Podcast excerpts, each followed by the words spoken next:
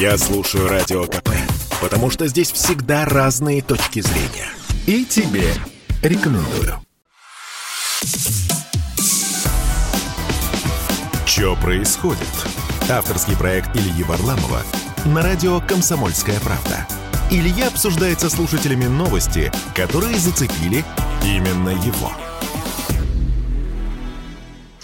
А, всем привет, меня зовут Илья Варламов, это моя первая передача. Мы сегодня будем обсуждать самые важные, на мой взгляд, новости, которые произошли на прошлой неделе. А, можно будет позвонить в эфир, если вы с чем-то не согласны. Обсуждать мы будем, конечно, очень субъективно, поэтому а, в эфир можно будет позвонить по телефону 8 800 200 ровно 9702. Также можно писать ваши сообщения плюс 7 967 200 ровно 9702. Вот, я их тоже буду, интересные сообщения буду зачитывать, так что спорьте, дискутируйте. А, а я только что с поезда, я был в Петербурге. И это вообще удивительная история, потому что последний раз столько внимания к моим каким-то перемещениям было, когда я вернулся из Афганистана э, в августе этого года. Вот там буквально заходили талибы, я последним, одним из последних рейсов из Кабула улетал, и вот столько же было вопросов, ну как там, ну что там. Э, то же самое с Петербурга. Я на выходные ездил в Санкт-Петербург, и все мои знакомые, там, журналисты, еще кто-то, все спрашивают, ну что там происходит. То есть у людей есть какое-то представление, что в Петербурге происходит какой-то полный коллапс, и это действительно так так. Там наложилось у них несколько э, проблем одновременно. Во-первых, у них произошла мусорная реформа, и э, в городе просто перестали убирать мусор, поэтому многие районы, они буквально там завалены мусором. Такая картина, как во время каких-то забастовок мусорных э, в Италии, где-нибудь там в Неаполе. А, во-вторых, как обычно, наступила зима, а это значит сверху сосульки, внизу лед, снег и все остальное. Ну и, конечно, массу критики в адрес Беглова. Э, вы, возможно, слышали э, их э, такой спор э, с Сергеем Шнуровым, который выпустил клип, потом выпустил другой клип. Беглов ему тоже там что-то на это ответил. Все это еще начало подогреваться различными слухами, я не могу это точно утверждать, потому что уже есть прецеденты, когда люди пообсуждали и получили судебные иски. Я имею в виду конфликт Беглова и Пригожина, и что вроде бы Пригожин мог стоять за Э, какой-то кампанией и критикой в адрес э, Беглова, и, возможно, это какая-то месть там за выборы. В общем, очень много догадок, но э, если Э, отстраниться от каких-то их внутри, внутренних разборок, то в городе все действительно грустно. Я не понимаю, почему э, Петербург находится в таком состоянии. Э, я не понимаю, почему там нельзя там, нормально начать убирать улицы, почему вот эти мусорные реформы, когда они происходят в разных городах, они обязательно вызывают какой-то дичайший муссорный коллапс. Но, тем не менее, вот в Петербурге все на самом деле не очень хорошо. И я вот обратил внимание, да, что там идет такой спор. Э, Беглов э, отвечает Шнурову, что э, можно критиковать меня, но не надо критиковать город. То есть, по идее, нельзя говорить то, что город весь грязный и загаженный. Можно говорить, видимо, только в адрес Беглова какие-то обидные вещи, и он готов это терпеть, но он просил какую-то конструктивную критику. У меня есть на моем YouTube-канале шоу БДСМ «Большая дорога с мэром», где мы с мэрами и губернаторами гуляем по городу, и я задаем вопрос по неподготовленному маршруту и задаю неподготовленные вопросы. Вот, а, поэтому а, я вот э, хотел бы господина Беглова пригласить на прогулку. Уверен, это будет интересно. Мы походим по Петербургу, потому что то, что там происходит, это действительно э, как-то неправильно. Вот. Очень жалко Петербург, самый красивый э, город России, но он находится в каком-то плачевном состоянии. Вот, а, это относительно Петербурга. Сегодня я хотел бы с вами обсудить несколько важных, на мой взгляд, тем, которые произошли на прошлой неделе. И вот первый блок э, — это различное мракобесие, потому что э, вот у нас э, ставят рекорды новые случаи по ковиду, новый штамм, вот этот омикрон, и наконец-то он добрался до России, и активировались люди с какими-то очень странными рецептами, со странными идеями. Например, на прошлой неделе депутат Курской областной думы от КПРФ Николай Карцев, он рассказал, что приходил ходил в больницу, э, это был э, железногорский ковидарий, он мало того, что ходил без маски, так еще э, принес своей родственнице в красную зону самогон, сало, чеснок и всем этим напоил пациентов. Он как-то с гордостью рассказывал, как пациентов вроде как с этим самогоном даже врачи спалили, но они сказали, что это они так дезинфицируются. В общем, э, какая-то совершенно дикая история, но э, проблема в том, что этот человек э, довольно открыто рассказывает вот свои идеи на большую аудиторию. Он признался, что свою мудрость он черпал в интернете, интернете и э, поведал всем, что вот э, лучше чеснока на шее э, ничто не помогает. Э, довольно, опять же, такая странная история, которую, к сожалению, многие люди могут э, слишком близко воспринять. Э, вторая история еще более дикая, потому что в ней уже одно дело как депутат от КПРФ, ему можно многое простить, да, но не, не все хорошо учились, но э, потом еще выступил врач-терапевт из Хакасии, который посоветовал вообще пациентам мертвую воду еще не мыться неделю, чтобы вылечиться от ковида. Э, видимо, коронавирус должен э, немытого тела испугаться и куда-то э, убежать. И вот один из посетителей его кабинета в интернете даже выложил рукописный рецепт, где можно найти такие проверенные способы борьбы с болезнями, как кабачковое блюдо, ингаляция луковой настойкой, зеленый чай из смородиного листа и а, еще лекарство с такой сомнительной эффективностью. Вот. А, что самое интересное, Минздрав э, Минздрав Хакасии, я, я сначала думал, это фейк, но не может же врач э, советовать людям такие вещи, но нет, Минздрав Хакасии у нас подтвердил, что это на самом деле так. И э, сказал, что с медиком проведут беседу, а пациентам пока посоветовал обращаться за консультациями к заводделению э, больницы, где все это дело происходило. Вот. И опять же, вот, очень грустно. И последняя вот новость, которая буквально пришла несколько дней назад, э, из этой же серии, как вот у нас предлагают лечить коронавирус, это академик РАН уже, да, Сергей Колесников, э, он заявил, что ингаляции водкой помогают противостоять новому штамму коронавируса. Вот, а что нужно накапать напитком на медицинскую маску и подышать. И что, вот, по его мнению, вдых вдыхание паров алкоголя, вот э, оно может там как-то чему-то помочь. Вот, э, такая вот э, печальная история. Сергей Колесников, он известен как, э, несмотря на то, что у него титул академика РАН, он известен тем, что он довольно активно продвигал э, гомеопатию, э, а теперь вот предлагает лечиться водкой, что, э, опять же, очень и очень странно. Э, проблема в том, что э, вот все вот эти вот советы, которые периодически у нас э, приходят, э, они Э, некоторыми людьми могут серьезно восприниматься, а все это ведет к довольно печальной статистике. Я хотел бы напомнить, что э, в России избыточная смертность более миллиона человек с начала того, как начался коронавирус, и вообще Россия это один из лидеров по э, смертности от ковида. У нас с этим большие проблемы. Люди почему-то совершенно несерьезно к этому относятся. Всем кажется, что это как-то смешно, что можно вот рекомендовать какие-то странные рецепты, водка там и все остальное.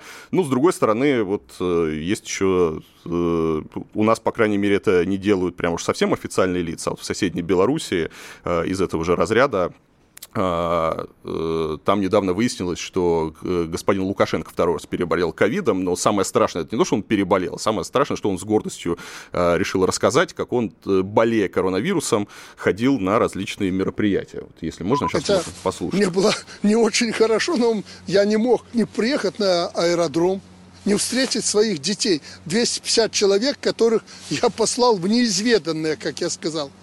Всякое же могло быть. Я не мог не вручить премии за духовное возрождение, хотя варианты уже были, что я там выступлю, уйду, а кто-то другой будет вручать. Я думаю, ну, обидятся люди, некуда деваться. Рождество Христово, я храмы тогда не закрывал и был в храме. Ну, а сейчас как не? Прием на Старый Новый год, ну, всегда я журналистов, артистов, чиновников, культурных наших деятелей принимал. Ну, как их не уважить, не наградить? То есть, было ряд мероприятий, которые без президента быть не могли. Да, было не очень, а потом думал, ну, надо попробовать. Такая вот история, то есть э, э, человек, который находится сейчас на посту президента, он совершенно открыто говорит, что он болел ковидом и встречался с людьми, для которых, опять же, э, возможность там заразиться, это могло быть серьезным риском, и э, это абсолютно дикая ситуация, невозможно представить, э, как можно так э, относиться и рисковать даже не своей жизнью, ладно, он там своей жизнью рискует, видимо, у него есть там хорошие врачи, уверенность, что его спасут, ну, как можно так халатно относиться к жизням других людей, абсолютно непонятно. Вот, э, ну, вот, к сожалению, такая ситуация, она происходит, происходит, и многие люди, глядя на все это, они совершенно не осознают опасности, э, не осознают там все риски, которые могут быть, и вот мы имеем то, что имеем, больше миллиона, опять же, на прошлой неделе вот появилась новость, э, исходя из данных ЗАГСов э, о смертности, стало понятно, что вот избыточная смертность, мы с начала пандемии коронавируса потеряли вот от ковида избыточная смертность более миллиона людей. Сейчас у нас каждый день от ковида умирает более 600 человек, это, конечно, огромные потери, если бы столько людей, там, не знаю, погибало, там, когда в терактах погибает там в 20, там, в 30, 100 раз меньше человек, у нас там траур, у нас все переживают, каждого вспоминают по имени, а здесь 600, там, тысячу человек в день умирает от ковида, и всем все равно люди распространяют какие-то абсолютно непонятные теории, рекомендуют лечиться водкой, и никакой послед... никаких последствий, никакой ответственности за это никто не несет. Такая вот грустная история э, по, по поводу ковида, которая произошла э, на прошлой неделе. Э, а тем временем, да, у нас статистика по новым случаям, мы сейчас бьем рекорды, э, очень большая волна, э, хотя говорят, что вроде никаких не локдаунов, ничего закрывать не будут, а если будут, то решать это будут губернаторы. Но опять же непонятно, как там губернаторы что будут решать, но федеральный центр опять у нас устраняется, а значит ни помощи, ни компенсации опять в случае локдаунов никакой не будет. Ну, посмотрим, а, как эта волна будет. И судя по тому, опять, что происходит, заниматься своим здоровьем нужно а, каждому самому, каждый сам за себя. Поэтому, друзья, берегите себя, помните, что это довольно опасная э, история. Берегите своих близких, э, соблюдайте меры предосторожности, потому что никто, э, кроме вас, э, этого не сделает. Вот. Все, в следующем блоке будем обсуждать э, оскорбления. Что происходит? Авторский проект Ильи Варламова на радио «Комсомольская правда». Илья обсуждает со слушателями новости, которые зацепили именно его. sportkp.ru О спорте, как о жизни.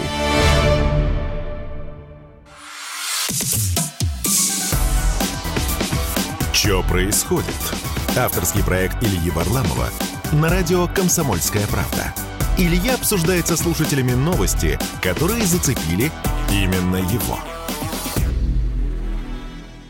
А, на прошлой неделе у нас э, прошел праздник Крещения, который в России связан с э, такой традицией купания. И э, несколько вот новостей тоже на тему хотел бы быстренько обсудить. Во-первых, произошла совершенно, опять же, такая дикая история. Возможно, вы видели это видео, где женщина в Ленобласти, она прыгает в купель, который как потом выяснилось, они сами там где-то сделали, она не была там специально оборудована, уходит под лед, и вот до сих пор ее тело не нашли, все это произошло на глазах у ее мужа, у детей, спасти ее, к сожалению, не удалось. А, но вообще довольно много э, каждый год происходит э, не очень приятных инцидентов вот с, так, вот с этими так называемой традицией крещенских купаний, э, потому что вообще история довольно опасная, и об этом говорят врачи. Там есть несколько проблем. Во-первых, люди окунаются в совершенно в разные водоемы, думая, что это безопасно. Во-вторых, люди не понимают последствия для своего организма. Все-таки, особенно в морозы для неподготовленного человека, нырять в холодную воду – это всегда э, стресс. Ну и, э, конечно, такие очень, к сожалению, случаются печальные истории, как человек просто вот, буквально тонет на глазах у своей семьи. Э, дикая совершенно история. И вторая новость – это э, от губернатора Севастополя, который сделал очень интересное заявление. Сейчас попрошу его поставить. Замечательная севастопольская традиция, когда вот после сегодняшней службы можно открыть кран, и из него будет литься святая вода. Ни в одном городе России такого нет, потому что все, все воды Чернореченского водохранилища, нашего главного источника водоснабжения, сегодня стали святыми.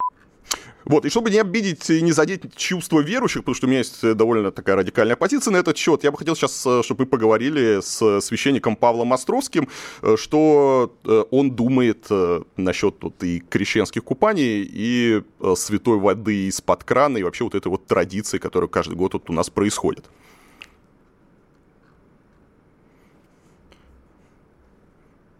А, а э, да, пока сейчас вот мы набираем э, Павла Островского, да, тогда э, пока, пока я скажу, да, что... Э, э, а, уже с нами. О, э, привет, привет. Привет, Илья.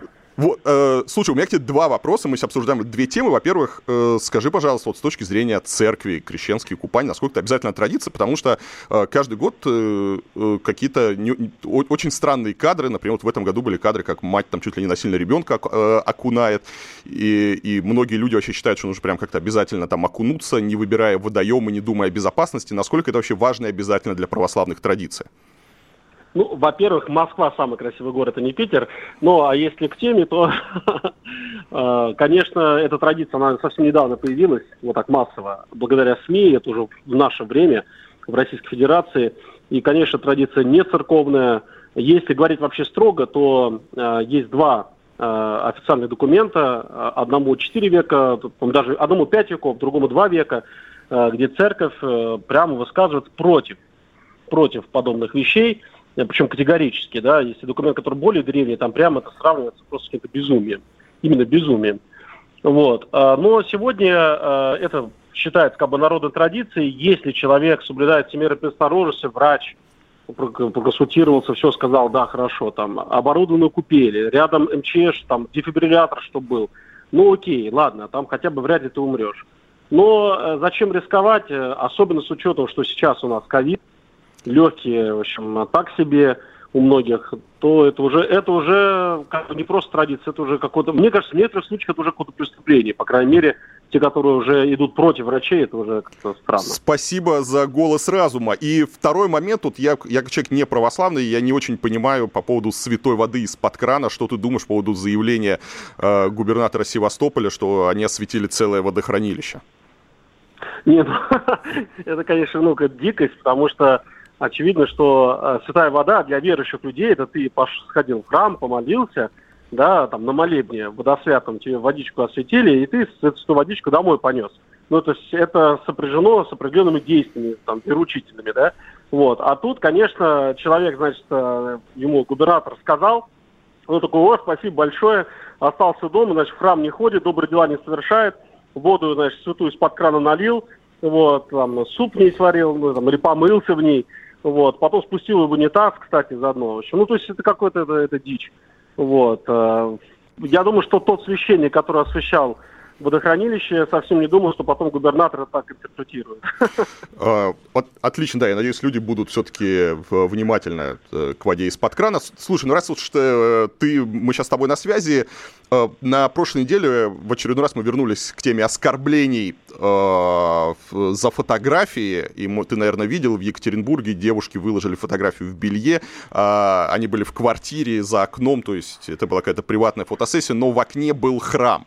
И опять опять полиция возбудила дело, опять говорят про оскорбление чувств верующих. Э, насколько тебя, как э, православного священника, э, задевают подобные фотосессии? Потому что мне, как человеку светскому, кажется, это просто какая-то дикость и какие-то очень, опять же, странные вещи происходят. Ну, меня, конечно же, это задевает, но только не фотография, а то, что дела возбуждают на эту тему, потому что с каждым новым возбуждением дела э, это все превращается уже в ну, какой-то фарс потом в фарс в квадрате, фарс в кубе. Ну, потому что уже там, ну, я могу понять, когда человек э, целенаправленно, там, вот были там Пусирайт, в общем, они целенаправленно делали акцию, окей. Но тут уже, когда начинает, знаете, человек, правда, сфотографировался, ну, там, где-то там на дальнем плане храм, возбуждает дело, ну, это уже, вот, ну, серьезно, как будто нет других проблем в стране. Вот, э, у нас столько всяких непонятных личностей ходит, которых надо ловить. Вот, но у нас почему-то сажают за Инстаграм. Спасибо, спасибо большое. Да. Э, Чао. Вот. А, да, и мы продолжаем. Вот у нас э, тема, тема оскорбления. Наконец-таки на этой неделе появился, на, на, на прошлой неделе появился ответ на вопрос, когда э, в последнее время было много разговоров, вот, фотографий на фоне э, православных храмов и последствия, которые за это бывают, появился ответ на вопрос, аж э, попробовали бы они сделать это на фоне мечети, потому что э, какие-то девушки, они все-таки решили э, сфотографироваться на фоне мечети, при этом, э, что интересно, они не выложили никуда эту фотографию, то есть э, там была Э, фотосессия фотосессии вообще, но следствие посчитало, что в этом поступке есть признаки неуважения к обществу и оскорбления религиозных чувств верующих, э, поэтому Следственный комитет все-таки э, возбудил дело и посчитал, что вот девушки желали надругаться над мусульманской мечетью. А зачем они это делали, опять же, ну, во-первых, не очень понятно, но непонятно для меня еще и реакция правоохранительных органов, которые, мне кажется, просто у них какая-то новая задача. Может быть, им выдают просто премии теперь Э, за то, что они шьют дела за оскорбление чувств верующих, они пытаются уже найти хоть что-то, их э, хоть куда-то притянуть э, оскорбление чувств верующих, потому что ну, как-то это совсем странно. Ну и прямо э, возвращаясь к Петербургу, самая, наверное, дикая новость по поводу уголовных, новых уголовных дел, это на этот раз уже э, полиция Петербурга она задержала художника Ивана Волкова, который на Марсовом поле сделал из снега такой арт-объект в виде фекалий. Тут может вообще возникнуть у вас вопрос, а что за арт-объект, причем есть вообще фекалии? Там в Петербурге, помимо всего прочего, довольно остро стоит проблема, что люди не убирают за своими питомцами, и город зимой особенно просто откровенно загажен не только снегом, сосульками и всем остальным, но и продуктами жизнедеятельности питомцев. И вот художники решили таким образом как-то привлечь к этому внимание, что не очень красиво, когда э, все-таки самый красивый город России утопает не только в снеге и сосульках, но утопает еще в экскрементах домашних животных. И чтобы привлечь к этому внимание, они э, просто из снега слепили такую большую большую фекалию, э, ее так красиво покрасили, и получился вот такой вот арт-объект, который должен был привлечь внимание э, к проблеме, но привлек он внимание полиции. И полиция задержала задержала художника, и его обвиняют. Тут это вообще просто какая-то дикость. Э, и он стал подозреваем по уголовному делу уже о надругательстве над местами захоронения. Потому что на Марсовом поле э, есть захоронение, хотя абсолютно понятно, что никакого надругательства там не было, и э, художник не хотел, э, ну, это явно акция не имела отношения к, чтобы кого-то оскорбить, но тем не менее вот оскорбились даже на такую акцию. Ну и э, заканчивая тему Марсового поля, э, случился еще вот в Петербурге такой э, курьезный уже инцидент, то, что дети там играли, они закидали снежками а, а, костер, э, пришли домой, пожаловались своей маме, а мама, как ответственный человек, позвонила в полицию и сказала, что сдаюсь, мои дети потушили вечный огонь. Вот, а, и на мать за неисполнение уже родительских обязанностей тоже ей выписали штраф. Что еще у нас было по поводу э, оскорблений на...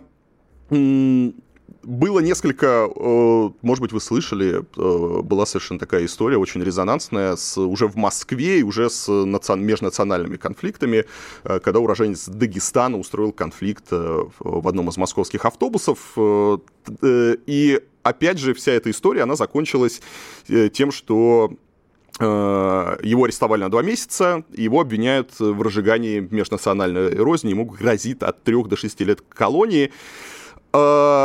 Э, проблема в том, что если посмотреть все видео этого конфликта, то конфликт такой вот очень э, бытовой, и э, не то, что это нормально, да, и, конечно, я это осуждаю, он выглядит очень некрасиво, но, тем не менее, подобные конфликты, они периодически случаются, когда вот слово за слово, и люди там друга оскорбляют, там водитель автобуса что-то сказал, он что-то сказал, и, опять же, эти вот уголовные дела, то, что человек хотят посадить и дать ему реально большой срок, не очень понятна мотивация всех этих уголовных дел, какая цель, что они хотят, что они хотят сделать, они хотят, чтобы такого больше не было, потому что, мне кажется, подобные уголовные дела, они еще больше вносят какой-то раздор в наше общество, особенно когда эти уголовные дела возбуждаются на тему там религиозной э, или межнациональных каких-то конфликтов. Э, и э, уж точно эти уголовные дела не достигнут своей цели, чтобы подобного больше э, не происходило. Самые актуальные темы, самые громкие гости, самые острые вопросы – Слушайте проект «Диалоги» на радио «Комсомольская правда». Беседуем с теми, кому есть что сказать. С понедельника по среду в 8 часов вечера по московскому времени. А нам тут говорят, что иностранные деньги, значит, какие-то нехорошие, но государственные деньги еще страшнее. За иностранные деньги вам поставят маркер, а за государственные вас посадят.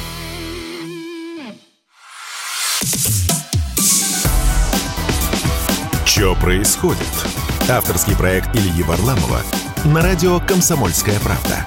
Илья обсуждает со слушателями новости, которые зацепили именно его. А, да, это Илья Варламов. Я напоминаю, сегодня мой первый эфир, поэтому еще так очень непривычно. Я немножко не попадаю э, во время, так что э, извиняюсь, если где-то что-то не так. А, можно позвонить по телефону, мы, наверное, сегодня несколько звонков всего примем а, по 8 800 200 ровно 9702 а, ближе к концу выпуска. А сейчас я бы хотел обсудить потрясающую новость про Центробанк, который вдруг решил внезапно опять вспомнить про криптовалюты. Если набрать в поиске по новостям Центробанка криптовалюты, то мы увидим, что где-то раз в полгода Центробанк делает какое-то заявление, ну и вот в очередной раз пришла новость, что якобы там под давлением ФСБ Центробанк России решил запретить майнинг криптовалюты в России. И новость довольно странная, потому что странная ее Э, мотивировка, что якобы все это делается из-за того, что криптовалютами у нас пользуются различные там э, не очень хорошие люди, что э, и ФБК там Навального, которую признали экстремистской организацией, забирает донаты в криптовалютах, и что в Даркнете всякие вообще очень нехорошие люди там за эти криптовалюты продают наркотики, различные запрещенные там НКО и нежелательные организации переходят на криптовалюты, чтобы как-то продолжать свою деятельность, и вот теперь надо взять все это дело и э, запретить что здесь странного? Потому что Э, ну, если человек э, по какой-то причине или организация, или кто-либо оказывается э, вне какого-то легального поля, то ему абсолютно плевать будет на запреты Центробанка. Да? Как-то странно э, представить, что какие-то продавцы наркотиков, они вдруг начнут, э, я не знаю, э, откажутся от криптовалют, потому что Центробанк им запретил наркотики за этой криптовалюты продавать. А, но новость, тем не менее, она взбудоражила людей, как это так, э, и что за этим дальше может быть. А э, если мы эту новость будем воспринимать как что-то что серьезный, что действительно это так, то ничего хорошего для России не будет, потому что помимо того, что кто-то использует криптовалюты э, в какой-то условно серой зоне, есть много людей, кто используют их, наоборот, в белой зоне, а, и а, они очень нам помогают. Например, многие фонды совершенно нормально собирают пожертвования в криптовалюте, и они просто лишатся в случае запрета этих пожертвований. Там современные художники, может быть, вы слышали про NFT, да, это такие способ продавать виртуальное искусство, оно продается как токены, это такая вот новая тема, очень важная, и, опять же, многие там художники, исполнители, создатели там контента, они и пользуются, чтобы свои произведения продавать как NFT, NFT, э, тот же самый Эрмитаж картины продавал, и ничего там страшного вроде как не произошло. Но я уже не говорю про огромное количество наших разработчиков, наших гениальных, талантливых, потрясающих программистов, которым просто придется опять уехать из России э, и где-то в другой стране э, заниматься тем, что они будут разрабатывать там приложения э, и какие-то сервисы для работы с криптовалютами. То есть, э, если мы эту новость будем Центробанка воспринимать серьезно, мне кажется, э, ну, это такая борьба с прогрессом, которая точно для России ничем хорошим не обернется. Но что-то мне подсказывает, конечно, что ничего запрещать не будут, а, э, особенно учитывая то, что и майнинг, это добыча генерации, да, вот эти криптовалюты, и все остальное, они давно уже э, либо контролируются государством, либо контролируются там около государственными структурами или какими-то там олигархами олигархами. Да? Например, в 2019 году Bloomberg писал, что крупнейшая в России майнинговая ферма находится в Братске, принадлежит э, нашему миллиардеру э, Олеге Дерипаско, Олегу Дерипаске. Вот. А, кроме того, в прошлом году стало известно, что в тот же год э, завезли дополнительное оборудование для майнинга на 60 миллионов долларов. Так что, возможно, все вот эти вот новости с пугалками про запрет, это просто какая-то часть игры по переделу рынка там обнала, по переделу рынка майнинга, который уже давно контролируется довольно крупными э, игроками, и кто-то хочет просто э, как-то поменять на этом рынке правила игры. Но здесь возникла еще одна интересная версия насчет всего этого, потому что э, э, появилась версия, да, что Центробанк, оказывается, каждый год пугает россиян запретом криптовалют, э, и все это вызвано с премиями, годовыми премиями сотрудников Центробанка. А все дело в том, что э, подобные громкие новости, они просто повышают цитируемость в СМИ, э, ну и, собственно, а индекс премий некоторых сотрудников в Центробанке, он, он якобы привязан к индексу цитируемости в, в СМИ, поэтому вот они делают какие-то громкие заявления, чтобы все об этом э, писали. Вот. Э, так ли это нет, я не знаю, потому что это вот источники газет газеты.ру сообщали, но, тем не менее, я не думаю, что кто-то будет... В реальности мы увидим какой-то прямо запрет криптовалют. Ну, а если увидим, ничего хорошего в этом не будет. Кстати, на этой неделе биткоин, э, если кто-то следит, э, прямо серьезно обвалился. Но я напоминаю, что если вы не понимаете, что такое криптовалюты, а, что такое блокчейн, как работают все эти технологии, ни в коем случае не, не надо не инвестировать, не покупать. Сначала разберитесь просто, что это за технология. А, давайте послушаем звонок. Вот будет у нас сейчас первый звонок в нашем э, эфире. Да, добрый вечер. Денис, Денис из Москвы. Привет, я. Меня зовут Денис. Э, я являюсь вашим э, читателем вашего блога еще с тех давних времен, когда вы были более молодой. Э, поздравляю вас с премьерой. Да, спасибо. Давайте быстрее вопрос, у нас прям супер мало времени. Да, я хотел бы касаемо московской плитки э, вас О. призвать сделать репортаж, который опять Да, я понял. Да, Денис, спасибо. Да, спасибо. Да, сейчас, да, да, давайте про московскую плитку. Я хотел сейчас, э, чтобы мы обсудили еще проблему собак, э, потому что здесь какие-то страшные новости прям приходят. Но по московской плитке все очень грустно. Она, она действительно вся развалилась, и, ну, и, и надо понимать, что это будет происходить ровно до того момента, пока мэрия Москвы не признает свою глобальную ошибку, что они э, просто сделали сделали все, все не так, надо переделать. То есть то, что мы сейчас видим, если проводить аналогию, представьте, вы построили дом с нарушениями технологий, не сделали нормально там теплоизоляцию, у вас начинают трескаться стены, э, ну и, соответственно, трескаются обои и штукатурка, да, и вот вы каждый год переклеиваете обои, переклеиваете, ой, пере, э, там, латаете штукатурку, и прекрасно понимаете, что это будет происходить бесконечно, пока вы заново не переделаете стены, пока вы заново не построите свой дом, уже нормально соблюдая все технологии. А, к сожалению, во многих местах московскую плитку уложили с нарушением технологий, с нарушением э, э всех там процессов, и она будет бесконечно ходить ходуном, доставлять огромное неудобство москвичам. Это действительно большая проблема. Пока мэрия Москвы не выйдет и не скажет, да, мы накосячили, да, мы взяли каких-то левых непонятных подрядчиков, которые сделали просто от, э, отвратительную работу, и теперь мы будем все переделывать заново. Они на это не пойдут, потому что это, видимо, для Собянина большие репутационные э, издержки будут, поэтому мы будем по несколько раз в год видеть вот это вот цирк с перекладкой э, плитки, конечно, за бюджетные деньги, э, э, все грустно, грустно за этим смотреть, но то, что в Москве с плиткой происходит, это катастрофа. Вот. Ну, давайте, хожу, давайте еще один звонок, и, и потом постараюсь еще успеть, что мы собак все-таки обсудили. Ламу вопрос спросить, что когда он приедет в город Мытищи, посмотреть и написать про нашу велодорожку Москва-Мытищи. Так, супер, я понял, все, да. А, давайте на будущее, если кто-то будет звонить, чтобы мы, опять же, не тратили время, мы, ну, э, не очень удобно, если я буду отвечать, когда, куда я приеду, иначе мы так весь эфир э, займем в Мытище, я когда-нибудь приеду. Вот, э, давайте быстренько по поводу собак. Вы наверняка слышали, ну, действительно, страшные истории. Вот последняя произошла в поселке Домна под Читой, где бездомные собаки загрызли 7-летнюю девочку.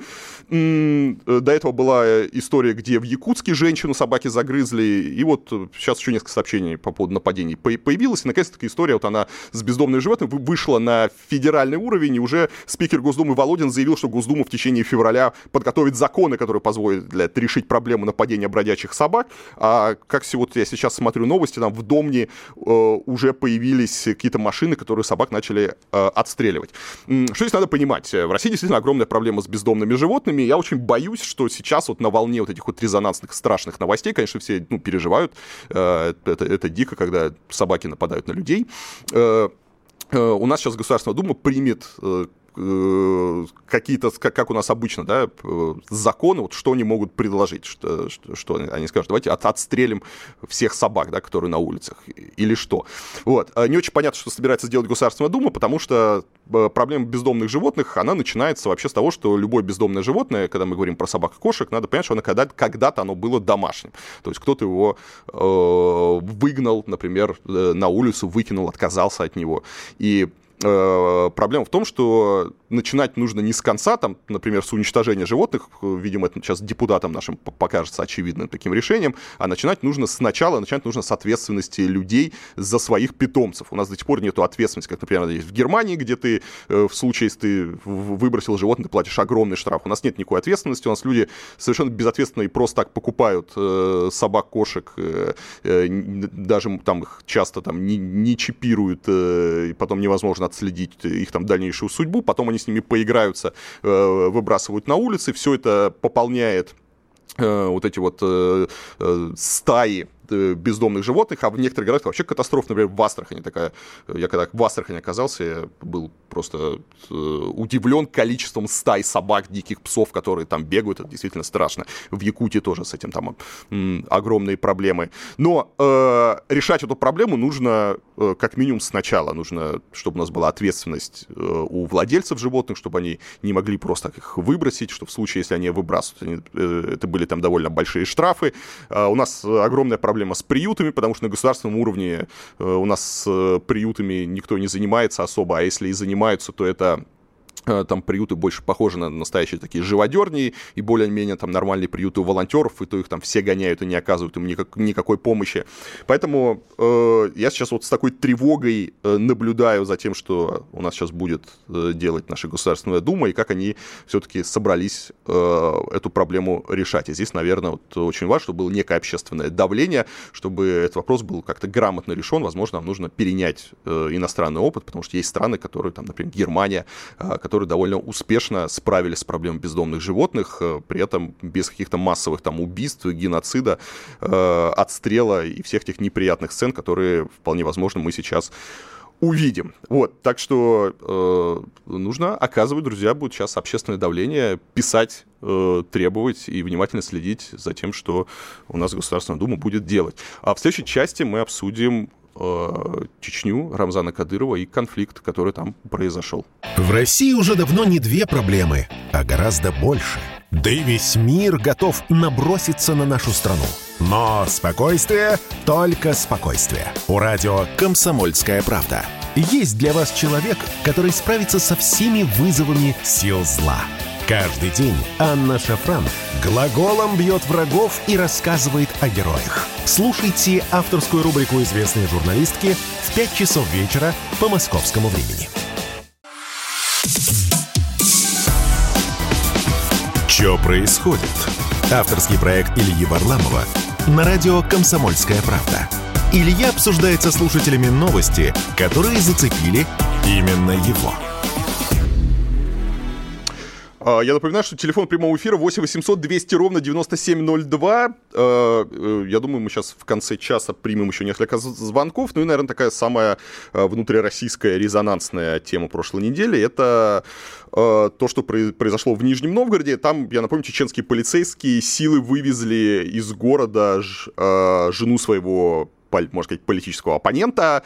Там были угрозы расправы, э, и началось это все в середине недели, когда вооруженные люди приехали домой, это э, дом бывшего судьи Верховного суда Чечни, он сейчас не работает, но статус э, Верховного судьи у нас пожизненный, и в том числе он гарантирует неприкосновенность, вот и Сайди Ингулбаев, он бывший судья, и к нему домой приехали и забрали его жену. А, Все это происходило довольно э, странно, с, с применением э, насилия, Э, с э, там, отталкиванием и, и, и всем остальным. Сегодня вот появились кадры, как э, женщину вы, э, босиком вообще выводят оттуда и там э, грузят в машину. И вот сегодня появились, э, опять же, сообщения, что ей дали 15 суток за якобы там нападение на полицейского. Не знаю, там было нападение или не, было. Понятно, что сейчас э, разобраться с этим нельзя. Но э, конфликт дальше начал развиваться. Здесь, наверное, если вы не следили, коротко расскажу там, в чем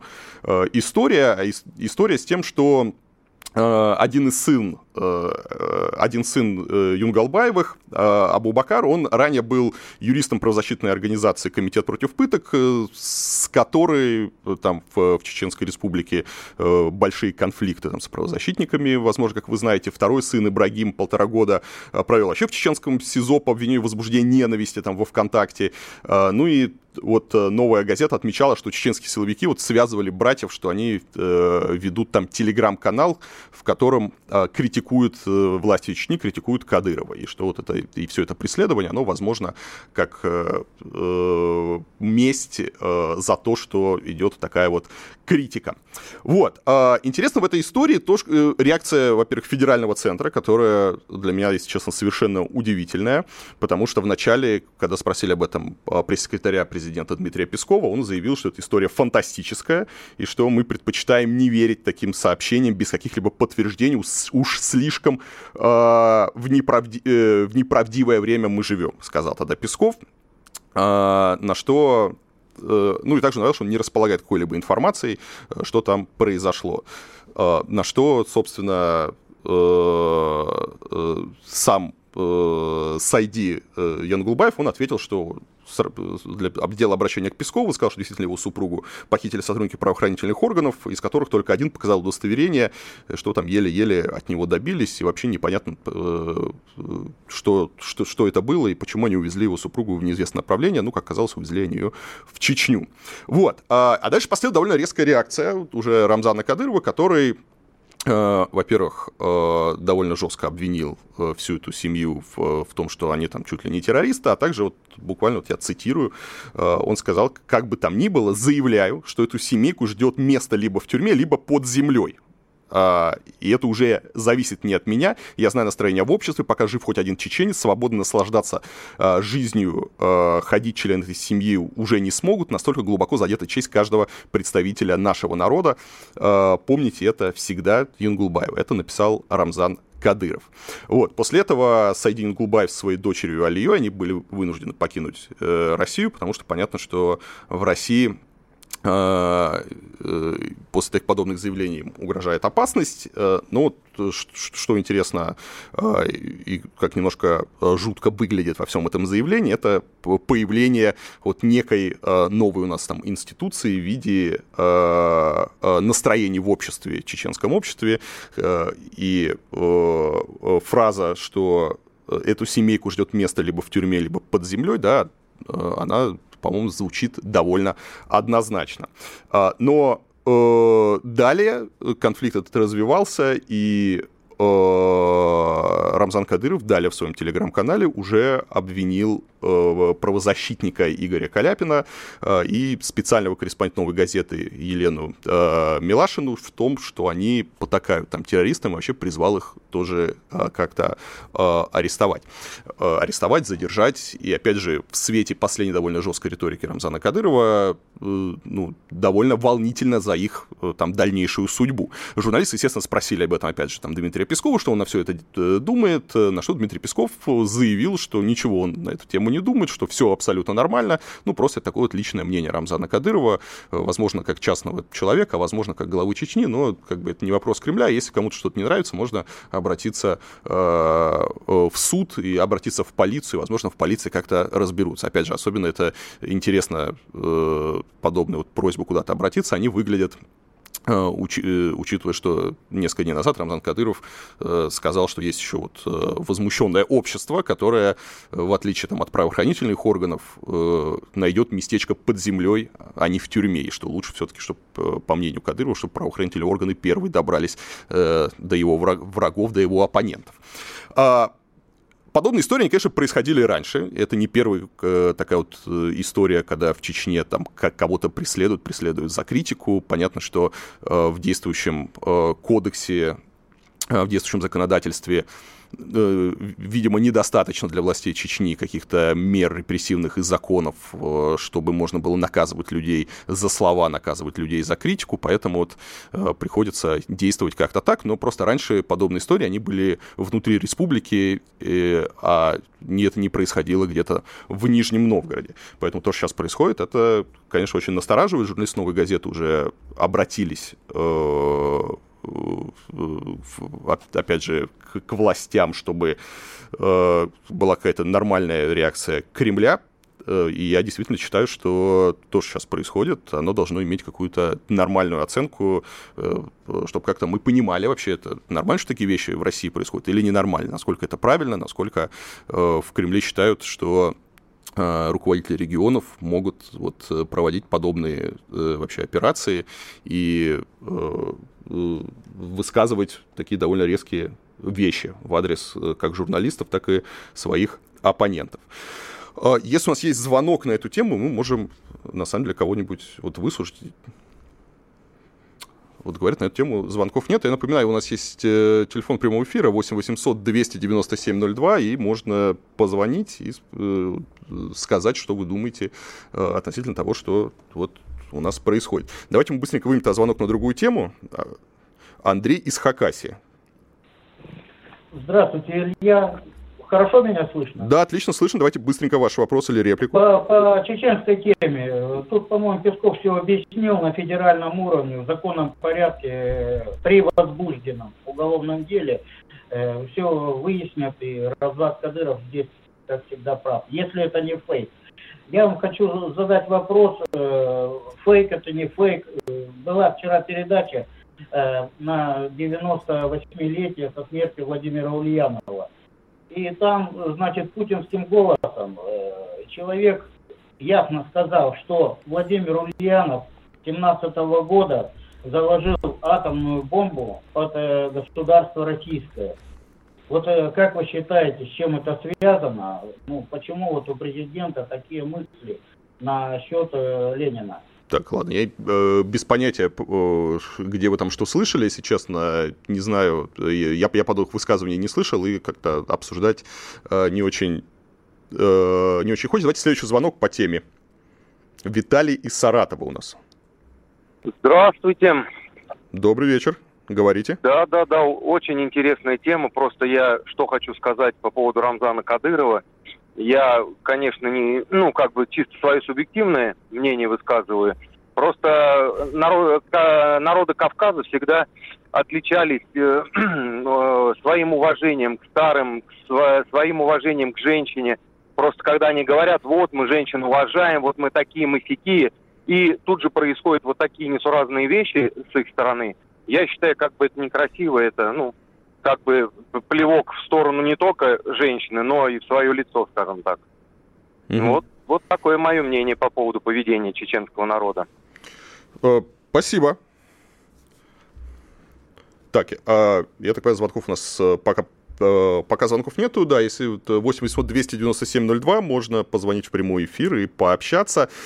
Uh, да, и вот по, uh, по поводу всего происходящего, вот новая газета, она сделала заявление, что чеченские полицейские силы вывезли из Нижнего Новгорода в Грозный жену своего политического оппонента, были высказаны угрозы расправы в адрес других членов семьи федерального судьи в отставке Янгулбаева, сам он был вынужден покинуть страну, все это вызвало справедливое возмущение в российском обществе, и на этом глава Чечни Рамзат Кадыров не остановился и позволил себе назвать террористами правозащитника Игоря Каляпина и специальный корреспондент «Новой газеты» Елену э, э, Милашину. Вот. Собственно, редакция сразу отвечает на множество обращений зарубежных СМИ. Да, мы не считаем этот конфликт редакции Кадырова. Э, это не, э, не наше личное дело.